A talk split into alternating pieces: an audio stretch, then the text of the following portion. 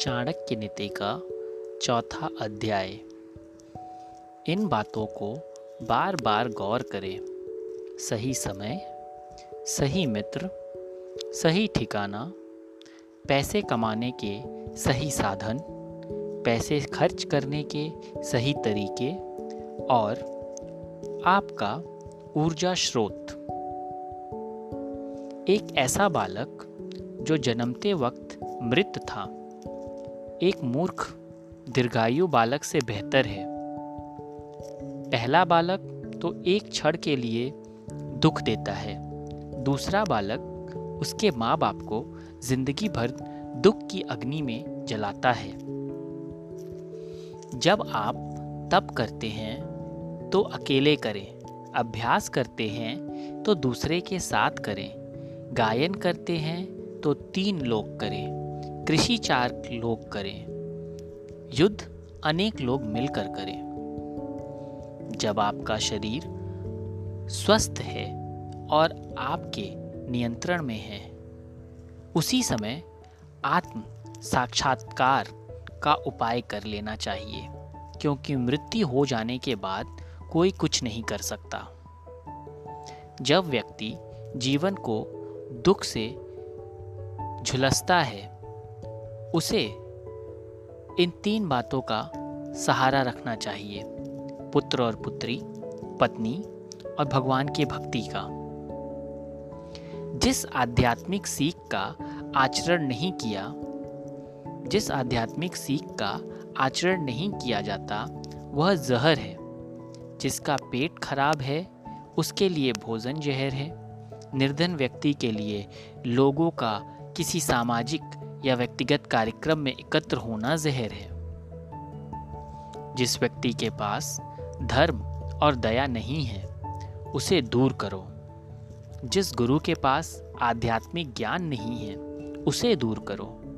जिस पत्नी के चेहरे पर हरदम घृणा है, उसे दूर करो। जिन रिश्तेदारों के पास प्रेम नहीं है, उन्हें दूर करो। जिस व्यक्ति के पुत्र नहीं है, उसका घर उजाड़ है। जिस से कोई संबंधी नहीं है, उसकी सभी दिशाएँ उजाड़ है। मूर्ख व्यक्ति का हृदय उजाड़ है, निर्धन व्यक्ति का सब कुछ उजाड़ है। जैसे मछली दृष्टि से कछुआ ध्यान देकर और पंछी स्पर्श करके अपने बच्चों को पालते हैं, वैसे ही संतुष्ट पुरुषों की संगति मनुष्य का पालन पोषण करती है। द्विज अग्नि में भगवान देखते हैं। भक्तों के हृदय में परमात्मा का वास होता है। जो अल्प मति के लोग हैं, वह मृत में भगवान देखते हैं। लेकिन जो व्यक्ति दृष्टि रखने वाले लोग हैं, वो यह जानते हैं कि भगवान सर्वव्यापी हैं। कुछ बातें व्यक्ति को बिना आग के ही जलाती हैं। एक छोटे गाँव में बसना जहाँ रहने की सुविधा उपलब्ध नहीं। एक ऐसे व्यक्ति के यहाँ नौकरी करना, जो नीचे कुल में पैदा हुआ है। आवस्थावर्धक भोजन का सेवन करना, जिसके पत्नी हरदम गुस्से में होती हो, जिसको मुख, मूर्ख पुत्र हो, जिसकी पुत्री विधवा हो गई हो। पुत्र, मित्र, सगे संबंधी साधुओं को देखकर दूर भागते हैं। लेकिन जो लोग साधुओं का अनुसरण करते हैं, उनमें भक्ति जागृत होती है और उनके उस पुण्य से उनका सारा कुल धन्य हो जाता है। यह बात एक बार ही होनी चाहिए। राजा का बोलना, विद्वान व्यक्ति का बोलना, लड़की का बेहाना। वह गया किसी काम, वह गाय किसी काम की, जो ना तो दूध देती हो, ना तो बच्चे को जन्म देती हो। उसी प्रकार, उस बच्चे का जन्म किसी काम का नहीं होता, जो ना ही विद्वान हुआ हो, ना ही भगवान का भक्त।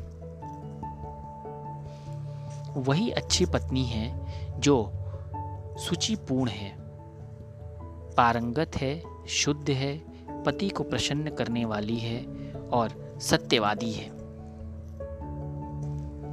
विद्या अर्जन करना यह एक कामधेनु के समान है, जो हर मौसम में अमृत प्रदान करती है। वह विदेश में माता के समान रक्षक एवं हितकारी होती है, इसीलिए विद्या को एक गुप्त धन कहा जाता है। व्यक्ति कितने साल जिएगा?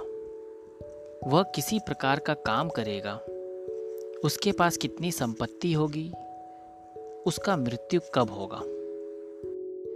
सतत भ्रमण करना व्यक्ति को बूढ़ा बना देती है।